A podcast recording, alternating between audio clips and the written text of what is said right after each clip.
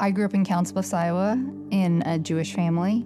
My dad's an atheist, a hardcore atheist, and my mom's an agnostic. Despite my parents, I had always believed in God. Always. It was spring, and I was 16. My horse reared up, fell over backwards, and as she hit my chest, I immediately left my body. I was up 30, 40 feet in the air. I just left. I knew I was dead. There was a light over my shoulders and it was illuminating everything in front of me. As my Hindu belief, I thought if I die, then that should be it. Maybe I'll come back as another another living thing in this life. But it did not happen. I heard code blue, code blue. I asked the doctors what, what actually happened. He said, Well, they could not revive your heart. A bright light was appearing before me.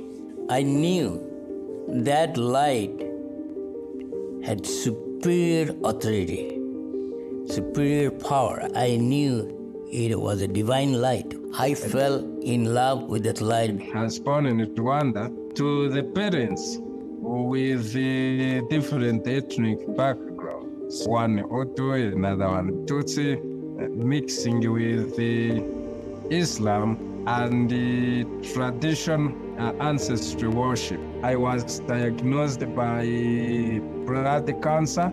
The doctor said that uh, this cancer is on fourth stage and it cannot be healed. When I died, I found myself in a very big, in a very big room. A person entered. His white garment was very shiny, shiny, that kind of sunshine pierced my eyes. When all the COVID situation was happening and I was extremely sick, I just knew that I was gonna die. And I started floating on top of my husband's head.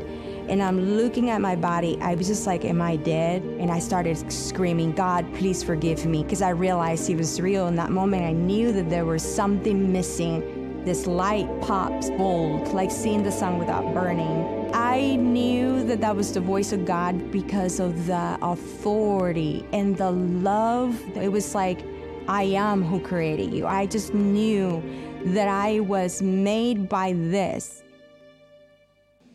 Well, it's so great to be here with you this morning. And uh, I think I was actually here, um, but virtually during COVID. So I've never actually been here. It's great to be here. I love Eric and what you guys are, are doing here. And have you ever noticed that Eric like has the perfect radio voice?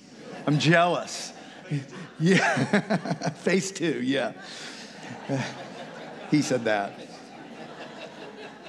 Well, you just met some of the people that I have interviewed who clinically die, their heart stops beating, their brain waves cease, and yet when they're medically resuscitated, they come back saying they were more alive than ever, in a place more real than this one, and in the presence of a God of light and love who they never wanted to leave. And now, before you say, oh gosh, this is weird, this guy talks to dead people, no. No, they're very much alive when I talk to them. In fact, more alive than most of us. And this experience is more common than you would ever believe. You know, in 2019, the European Academy of Neurology reported a study done across 35 countries, including the United States, and found that 5% of people, or one out of 20, who have clinically died have had what's called a near death experience, or NDE. I mean, that's millions and millions uh, of people. And I believe that God is giving these as testimonies of his great love and grace offered to all people of all nations. Now, if you're skeptical, though, I was too. I didn't always believe that. When I first started studying these, I was an analytical, skeptical engineer. I first came across these experiences when my dad was dying of cancer, um, right here at MD Anderson. And I saw a book that someone had given him. It was the very first book on this research. And I picked it up and I started reading it. And at the end, I said, oh my goodness, this could be evidence that this God and afterlife stuff is real, because I was an agnostic. And that opened me, and I started studying the Bible, and I later came to faith in Christ. And I went from a career in engineering into ministry. And over the last 35 years, I have, I have studied over a 1,000 of these near death experiences. And in 2015, I wrote the book Imagine Heaven to show how the commonalities of what they report is exactly what the Bible's been telling us all along.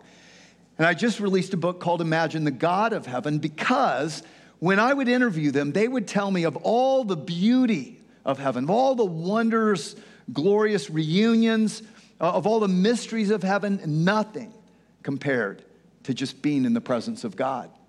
That He is the love that you and I have always wanted. Now, if you're still skeptical and wonder, well, how do you know these things are not just hallucination or endorphins flooding the brain, anoxia, or just a trick of the brain? Well, I, I thought that too. And, um, and in Imagine the God of Heaven, I go through the 10 points of evidence that convince not only me, but many skeptical doctors, medical doctors, that this is real. You know, verifiable evidence that uh, studies have shown are 98% accurate. Blind people having near death experiences can see in the experience and they're reporting the same things. And people who, on the other side, meet people who are deceased that they didn't know were deceased until they came back, and seven other points of evidence. But has God just started revealing himself in our age of modern medical resuscitation? Like when they're NDEs? Of course not. And that's really what I'm trying to show that the Bible is actually God's love story with all nations. It's a story he's been telling all along. That God created all the nations for relationship with himself, but that each one of us chooses to go our own way. We reject God's love at some point. But, but he, he did something uh, to, to bring us all back to him. You know, 4,000 years ago, before any of the world's religions were put down in a sacred writing, God claims to have spoken to Abraham and Sarah, saying this in Genesis 12, it records it. I will make you into a great nation and I will bless you, and all peoples on earth will be blessed through you. And God rose the, the Jewish nation to bless the world by preserving the scriptures, but also foretelling a time that this Messiah would come to lay down his life and pay the price for all nations, for all people. That everyone who just calls on the name of the Lord would be made right with him by faith. And then in the last book of the Bible, John reports that he was taken into heaven and saw a vast crowd, too great to count, from every nation and tribe and people and language, standing before the throne of, of God and before the Lamb, Jesus. And then it says, and there's a great wedding. It's this great, mysterious love relationship that God has with all people of all nations. And God says, You will seek me and find me when you seek me with all your heart. And that is what NDE testimonies are confirming today. Watch this. My dad had a mantra there is no God, there is no heaven, there is no hell. Jesus Christ is the biggest hoax ever perpetrated on mankind. My heart hit my chest. I was up 30, 40 feet in the air. I realized there was a person standing right there and he moved forward and i looked at him and he looked at me and it's like oh jesus i was not thinking what is a nice jewish girl like me seeing jesus? No i knew this man. I saw him from the time i was formed in my mother's womb he had been with me. You know just when i used to talk to god at night when i was a little kid he'd been there. He'd been there sitting by my bed. I saw that. I can't explain how god can be a light and god can be a man and God can be love. I, I can't explain it. I can't. But that's what I experienced. They even called me, Karina, come, come. They were celebrating me. I'm like, me? Out of everybody? And I kept saying, God, I don't deserve you. I'm filthy. Send me back to hell. I know I was going there. And he said, Come, I love you. I knew I was home. That is home. When I died, I found myself in a very big, in a very big room a person entered, wearing a, a, a white garment with the sandals, you know, holding his hand, you know, showing them to me with the very, these very big holes into his heart. He told me, I died for men. You are among those I died for. Never deny it again. and tell this to everyone. I woke up, people had come for party. So I started shouting, Jesus is in, in front of you. I'm seeing him. He's there. He's the one who has brought me back. I fell in love with that light because it was protecting me f- from any harm, taking me somewhere safer. The light stopped, and I saw that light was shining on top of a beautiful compound. Inside that compound, or complex, I should say, is there was a lot of mansions, big buildings, absolutely gorgeous, square shaped. It is very high walls, and I saw there's 12 magnificent gates there, beautiful gates, many angels. They're protecting that gate. I knew I was looking at the kingdom of heaven. I saw there was a huge throne, and on that throne there was the Almighty. I knew he was the Almighty. I knew it automatically. His eyes were like lightning bolts, and all the sins I committed in my life was flashed before my eyes. So I kept repeating the same thing that Lord, please forgive me. Please forgive me. And then finally, he spoke to me. His voice was full of tenderness, mercy, and the grace. He said, I'm sending you back to the earth. When the Lord spoke to me, I experienced the love, tenderness from Him that I did not expect. Just a few short distance from Him on the on that platform level, I saw a very narrow door or a narrow gate that was open. And that is the only gate through whom I can enter into the kingdom of heaven. I asked the Lord, Lord, when you see me again, please tell me how I can go through this narrow door. This next time when you see me, Lord, I want to go to the narrow door. Now, think about this. Why would a 16 year old Jewish girl who was told that Jesus is just a hoax know that when she dies that she was seeing Jesus and that Jesus was the God that she had prayed to her whole life? And why would a Muslim imam from Rwanda come back proclaiming that Jesus saved him from this hellish experience? And then he becomes an Anglican pastor who has had seven attempts on his life because he still lives in Rwanda, a Muslim country, because he won't shut up about Jesus. And then, how do you explain a Hindu manufacturing engineer describing the city of God that John says he saw when he was taken into heaven, that he reports in Revelation 21, when he said, So he took me in the spirit to a great high mountain, and he showed me the holy city. It shone with the glory of God. And the city wall was broad and high, and 12 gates guarded by 12 angels, and it was square, as wide as it was long. How do you explain this? Except that God is giving testimony. You know, it's interesting. Santosh came back and he was seeking God with all his heart. He was like, this, this, this, was not the gods I learned about in Hinduism. Who is this God of love and mercy who knows me? And he was praying every day to know him. And two years later, his daughter gets invited to sing in a church choir. She was a choral major. And Santosh goes to hear her sing and walks into the church and feels the same loving presence. And the message that day was on the narrow gate where it says this You can enter God's kingdom only through the narrow gate. And in John 10, where Jesus says, I tell you the truth, I am the gate for the sheep. Yes, I am the gate. Those who come in through me will be saved. The thief's purpose is to steal and kill and destroy, but my purpose is to give them a rich and satisfying life. And Santosh told me he went home and started reading the Bible, and he said, Everything I experienced was in this book and he became a follower of Jesus as a result. Now, God brought me testimonies like this from every continent from Tehran, Singapore, from India, China, Africa, Australia, all over the globe. people who are dying and coming back are discovering what Peter discovered.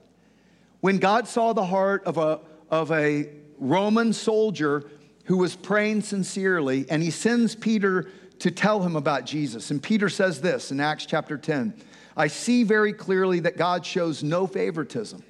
In every nation, he accepts those who fear him and do what is right. And this is the message of good news. And Peter goes on to explain to him about what Jesus did. Jesus is the one who the prophets testified about, saying that everyone who believes in him will have their sins forgiven through his name. Now, I find that this confuses Christians a lot of times, and they'll ask me questions like, well, what are you, what are you saying?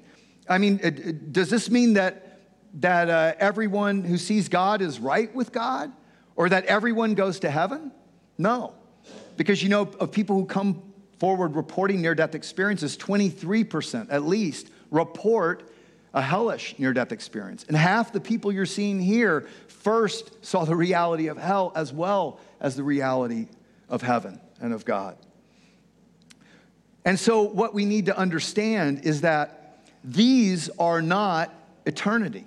Whatever a near death experience is, it's not crossing over into eternity. In fact, near death experiencers commonly say there was a border or a boundary. They knew that if they crossed over, they couldn't come back to earth. So, this is not going into eternal life or eternal death, which is why I don't encourage people to search out NDEs for their theology of what's going to happen in eternity. Go to the scriptures.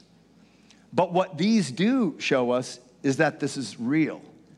God is giving us a, a peek. And we shouldn't be surprised that people who don't even know Jesus or believe in him see the same God of light. After all, Acts chapter 10 reminds us, um, I mean, Acts chapter 9 reminds us that Saul was persecuting and killing Christians. He didn't believe in Jesus. When the same God of light appears to him on the Damascus road, right? And he says, Who are you, Lord? And he says, I'm Jesus who you're persecuting. Now, notice, Jesus does not tell him the gospel. He later sends Ananias to explain the message of Jesus, and Paul still has a free will and a choice. Will he follow Jesus? He had a lot to lose by doing so. And so NDEs are like that. They come back and they still have a choice. Will they seek this God they experience? Will they follow him? So NDEs are more like me visiting Buckingham Palace. You know, I can, I can go and see the place, but that doesn't mean the royal family's ready to adopt me to live there forever. And that's what NDEs are like. They're seeing the reality, and God tells them, come back and tell what you've seen. Because God wants all people to seek Him, and then we find Him. And the reason is, is because what God wants is your heart. God wants love. That's what He created us for. And love can't be forced or coerced. So He doesn't. He waits to see will we seek Him. Okay, but what is this God like? That's really what I spend the majority of my time on in this new book, Imagine the God of Heaven. Because the truth is, those of us who know Jesus sometimes think we know what God's like. But the truth is, we all put him in a box. We have to, we're finite. And so I want to encourage you to break open that box because God is far more mysterious and majestic and glorious and holy and pure and powerful and wonderful than you've ever imagined. And you can trust Him. But you know, God is also way more personable and uh, fun and even funny than you've ever imagined. And if that kind of hits the edges of your box, I think we need to rethink because the scriptures tell that, but NDErs tell us that as well. What God wants is an intimate, honest relationship. And the truth is, He understands you more than anybody. And the more you understand how He actually feels about you, the more willing you'll be to daily follow Him in full surrender. Watch. And I ask Lord, Lord, please tell me what I need to do to enter. When you see me next time, I want to enter. He said, I want to see how honest, how true, how sincere you are with me 365 days a year, not just once a week. I want to see your relationship with me. What's your relationship? Once you are back to your family, I want you to love your family and love your children. The wages of sin is death. Commit no more sins. Surrender yourself completely, should underline completely, unto me in your daily lives. Walk with me. After this life review, he took my hand and we flew. We surfed. It was like we had this wave of light under our feet and we were holding hands and flying like Superman and Lois Lane. So faster and faster and faster. And he was grinning from ear to ear. And it was the most fun thing I have ever done in my life. I saw a light.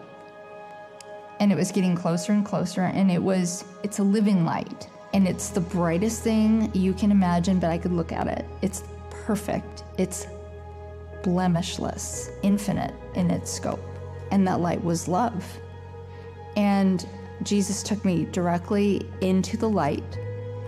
And the next thing I knew, I find, found myself sitting on God's lap. And I have a granddaughter, a two year old granddaughter. And you know, if she needs comforting, she'll sit on my lap and bury her her face in my chest, and I'll put my arms around her, and she'll, she'll have her arms around me. That's what I was doing. I was like a little kid, and I buried my face against his chest. And I put my arms around him, and he had his arms around me, and I never ever wanted to leave and everything in my body started shutting down. We have the documentation and the timing that my heart and my lungs, I was considered clinically dead for an hour and 45 minutes. And I knew Jesus Christ as Lord and Savior. I found myself leaving my body and going toward this light, and I knew that's where Jesus and the Father is, and I wanted to be with them. And when I first came in, I remember there was a forest right before me.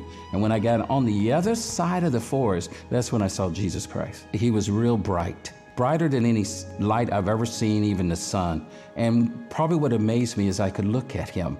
And I went down on my hands and knees. And I said these words Thank you, thank you, thank you, thank you, thank you, thank you, thank you. Only reason I was there is because of what he had done. Somebody always said, Well, did you see the nail prints? I said, I saw them, but that's not what I was concentrating on. What I was concentrating on is the love that everything was coming out of him for me, like I was the only one he loved. Anybody I thought of in the, in the switch of my thinking, all of a sudden I saw the love for them like He only loved them. And I came to understand that God Almighty goes out and creates love for us that only we can receive. And that's what I was receiving that love that God had made for me. Now, that light com- coming off of Him, I remember it wrapping itself around me. Someone asked me one time, Was He hugging you? I said, Everything about Him was hugging me. Know, God is far more personal and intimate and loving and even fun than you've ever imagined. And one of the reasons so many of us don't follow God wholeheartedly is because deep inside we think he's sitting up there kind of looking down going, anybody having fun down there yet? Well, cut it out. Get back to work. And no wonder we don't seek him because we don't imagine him correctly as he really is. And the scriptures tell us this. He's the most understandable, loving, kind, merciful, joy filled being there is. Jesus came to show us that he understands our weaknesses, for he faced all the same testings we do, yet he did not sin. And so it says, So let us come boldly to the throne of our gracious God, because there we will receive mercy and we'll find grace to help us when we need it most. See, not only can God relate, but he's kind and he's merciful, just as Santosh and Swadik discovered. And you know, people say things like, well, there are 8 billion people. God doesn't care about me. Yes, he does, because he's God. He's not like us. You know, and uh, there are 8 billion people praying. He doesn't hear my prayers, he hears every single one, and he answers them. And in the part of the book where we go into the mystery and the majesty of God, it'll stretch your imagination as you hear NDErs talk about time on different dimensions and how that works, and how God is both immanent, He's with us, but He's also transcendent, He's beyond us. Just like it says in Ephesians 4 there is one God and Father of all who is over all and in all and living through all. In other words, God is the very life force sustaining all things. He's infinite, He's everywhere, but He's also separate. He's over all, He transcends the universe and all He created. And I go into all these theological terms that we hear, like omniscient and omnipotent, you know, all knowing, all powerful, omnipresent, everywhere, holy or pure, eternal, infinite. And we hear those words, but what do they mean? And when you hear these NDErs explaining what that experience was like, it makes you trust God more. He can be trusted with everything. One of the most fascinating things about the mystery of God is uh, Suzanne, this 12 year old girl, and Heidi, who was a 16 year old girl, both describe experiencing one God, but as Father, Son, and Spirit. It's like, how?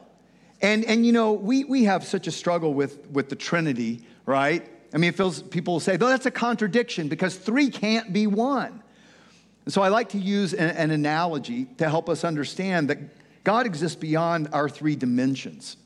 So imagine this imagine I created a flat, two dimensional world, okay? And I stuck my three fingers through their plane of existence. It would look like that, right? Now, what if I said to them, I'm not actually three round slices, because that's what they would see me as. They would see me as three round slices. But what if I said, I'm not actually three round slices, I'm only one being? But that would be contradictory because three round slices can never stack up my hand into one being in their world because there is no up or down, only side to side and forward and back. They don't have a third dimension. And so we are limited by three dimensions. So maybe the Father, Son, and Spirit somehow connect up into one beyond our dimensional understanding. And interestingly, NDErs confirm this in what they say.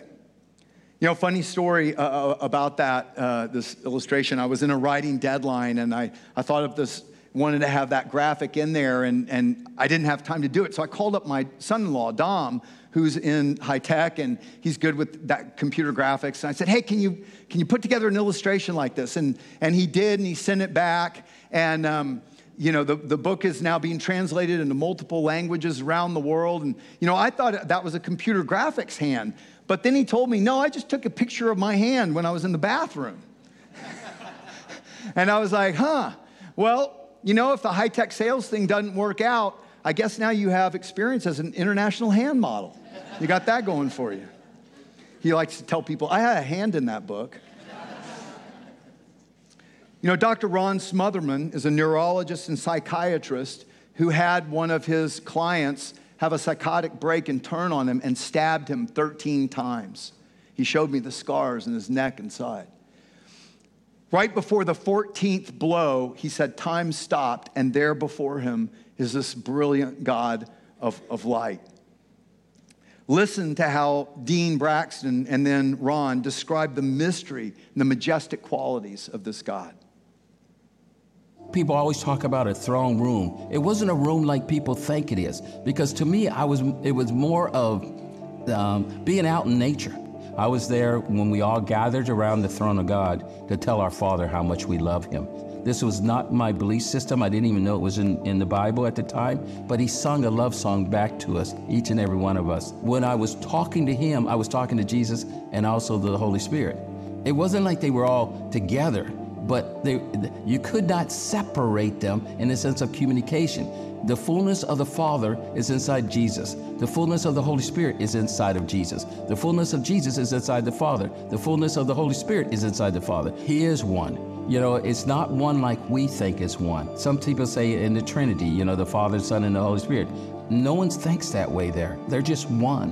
When God shows up in your face like a bomb blast, it really gets your attention. And I'm standing there in awe with a, with a knife aimed at me, by the way, and time stopped. All I know is that God showed up as a light, and the light was roiling with energy, as you would expect if you were up close to, say, an, an atomic bomb. What was roiling even more was the love that came with it It was.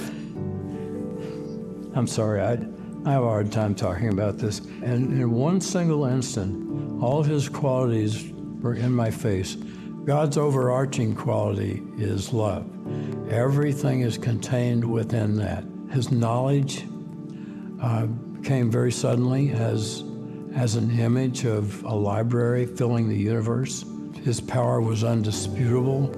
The joy is, it will make you happy for a lifetime. I can't think about it without getting full of joy. His authority is so great that um, you would follow any instruction. Kindness. Um, you probably know someone who's, someone who is kind. If you can imagine that kindness magnified a thousand times. Humor is, is something rather surprising. You don't expect God to show up ready to, to, to laugh it off. Purity. He is so pure. It puts your own condition in stark relief. You can see that you're not that. And there's, and there's humility. If I had his qualities, I would be so proud, you know, but he's not. He is humble. Such humility hmm. You know, Jesus said, I am the light of the world. And he said, Come to me, all you who are weary and carry heavy burdens. I'll give you rest. Take my yoke upon you and let me teach you because I'm humble and gentle of heart. You know, if you imagine God as this taskmaster, demanding, hard to please, you need to let him out of that box. That's not God. He's, he's humble and gentle and as you surrender to Him daily, He wants to walk with you to ease your burdens and fill you with His joy. You know, Ron also talked about how God laughs. Does that surprise you? Is it, does it kind of hit the, the wall of your box that God would laugh or have fun or enjoy life? It does a lot of us. I'll be honest with you. When Heidi first told me about, you know, Jesus taking her hand and then flying through, you know, surfing this wave of light, I was like, eh, maybe. I don't know. And I kind of set it over here on the, on the shelf. And then I started to hear this 12 year old girl having almost the exact same experience with Jesus, a different one. And then a four year old boy who was te- kept telling his parents when he had this experience in a hospital, he said, I want to go run and play with Jesus in the fields again and over and over. And I started to think, why not? I mean, who do we think created us with the ability to enjoy life? Who gave us the ability to experience pleasure? I mean, we can abuse his good gifts, yeah, but why do we think the one who created us experiences less than we do? C.S. Lewis says joy is the serious business of heaven. And that's what NDErs confirm. You know, God said to the nation of Israel that He wanted them seven times a year to celebrate. And He said, Celebrate with joy before the Lord your God for seven days, because that's who God is. Jesus, last night on earth, He said, I've told you these things so that you'll be filled with my joy and your joy will overflow. And you know what? In Christ, joy is your birthright. And what NDErs tell us, it's not dependent on circumstances. It's dependent on you staying connected to God, like Santosh said, in a, in a surrendered way throughout your day. And then, no matter what else happens, there is a joy you can experience because it comes from God. You know, staying connected just means praying. And praying's not some formal ritualistic thing, it's just talking to the one who loves you most. And you know what's fascinating? NDErs tell us that God hears every prayer and He answers every prayer, every sincere prayer from your heart. And in heaven, they see them too. And God is so good, He longs to, to delight in us and fill our greatest desires. Psalm 37 says, Take delight in the Lord, and He will give you the desires of your heart. Now, I don't think that means if you're happy about God, He's going to give you the Lamborghini, right? I don't think it means you get everything you desire in this life. But you know what? Hearing more and more NDErs speak, I think he really does long to give us the desires of our heart in the one to come. Jim Woodford discovered this that God is good even to those who don't deserve it. You know, Jim is a commercial airline pilot, um, owned several multi million dollar businesses, very wealthy man. He had a horse farm, a plane, a yacht, 19 British sports cars, and none of it mattered the day he died from an accidental opioid overdose because he had Guillain Barre. And he told me that as he was dying, he said, You know when you're dying. I think God gives us that last chance because he wants us so much to turn to him. And he realized, I've never thanked God for all these things that I thought were my own doing. And he said, as his head was hitting the steering wheel, he cried out, God, forgive me. And then his head hits the steering wheel and he's gone. And I, I joke with Jim, I think you beat the thief on the cross for last minute conversion, buddy. But listen to how Jim talks about first experiencing where he was headed and then God rescuing them and seeing how God loves to delight us. Watch.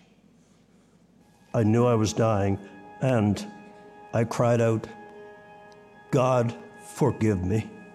In that nanosecond of death, I realized all that I had been given, all I had been blessed with, and I had never once thanked the Creator because I couldn't find proof of His existence. We talk about heaven is real, but so is hell. I cried out, God, help me, help me. I who should expect nothing because I gave him nothing, why should he help me? Because he's the God of never too late if you are contrite. I look, John, and these three magnificent beings are coming toward me. Very tall, luminous creatures, beautiful in every way. First one, who I later found out had been my guardian angel since my birth, since my conception. The tall angel came forward and said, Would you walk with us? We walked down this beautiful 10 to 12 foot wide path lined with flowers that of colors that I'd never seen. And I think what happens is God, God knows us each so intimately, He tailors our experience to the, the life we had on earth. So for me, when we rise up, I'm looking down on the holy city. He gave me an aerial view of, of heaven, I suppose, because I was a pilot. We came back down and resumed the walking, and, and I've always loved horses. The guardian said, James, look, and then behind a group of trees, came three of the most magnificent horses I'd ever seen. And as I'm standing there, I look up in the sky of heaven and I see these brilliant streaks of light going straight up. And I said, What are these? And the guardian said, Those, James, are the prayers of your family for your soul, even now going toward God's throne. The angel said, Every prayer you've ever issued, ever thought, ever contemplated, is recorded in heaven. And it's not to create an I gotcha moment. When you have your life review, when you cross through the veil and you have your life review, it's to help you understand why you made the decisions you did. But I realized I hadn't seen the tall angel in a while. And so I turned to look, and the tall angel was, was bowing very low, and he was facing this other tall, commanding figure. It was as though this golden liquid light flowed down all sides of this magnificent figure and the flowers that were already in bloom, when that golden light flowed over it, they bloomed again. And that light pooled around my feet, suddenly this knowledge of who I was looking at, and I'm looking none other than Jesus Christ, the Son of God, someone that I thought was just a Jewish legend. And here I am looking at this magnificent being. And I realized then that he was re- what the angel was holding up was the book of my life. And it's, it's no bigger than a cheap roadside diner menu mankind should have been my business. And I was just so self consumed. And, and I was overwhelmed with sadness, shame. Jesus turned toward me. And he smiled at me. He smiled at me. When I looked into those eyes, and I saw such sadness for the way I had lived my life, but I also saw love for me and forgiveness. From that moment forward, whatever happened, I was His. when he smiled at me and I realized he loved me and I loved him. It felt like I was the only one that he had ever created. You know, there was that instant connection. And you'll all go through that. You are his child. You are his child. You're his child. And all he wants is your heart given to him in love and in trust to walk with him through life so he can fill you with his joy and the purpose he created you for. And I just want to encourage you have you given him your heart fully? Maybe you need to surrender your heart again. You know, all we need to know that we're right with God forever is to accept this gift He's given us through Jesus. He's paid for all our sins to be forgiven. Have you ever told Him, I want that? Let's pray together. God, thank you that you love us so, that there's nothing that can stand between us and you except our pride. Just our pride saying, No, I don't need you. I don't need your forgiveness. But if you've never told him and you want to know you're right with God, just tell him right now God, I want your forgiveness and your leadership offered through Jesus. Come and lead my life. And God, many of us maybe who have, have prayed that, maybe we know we're right with you, but we keep going our own way. And God, today we want to commit again just to walk with you daily, realizing that you are the love we've always wanted. You are where real life is found. And so we surrender to you today. In Jesus' name, amen. Thank you.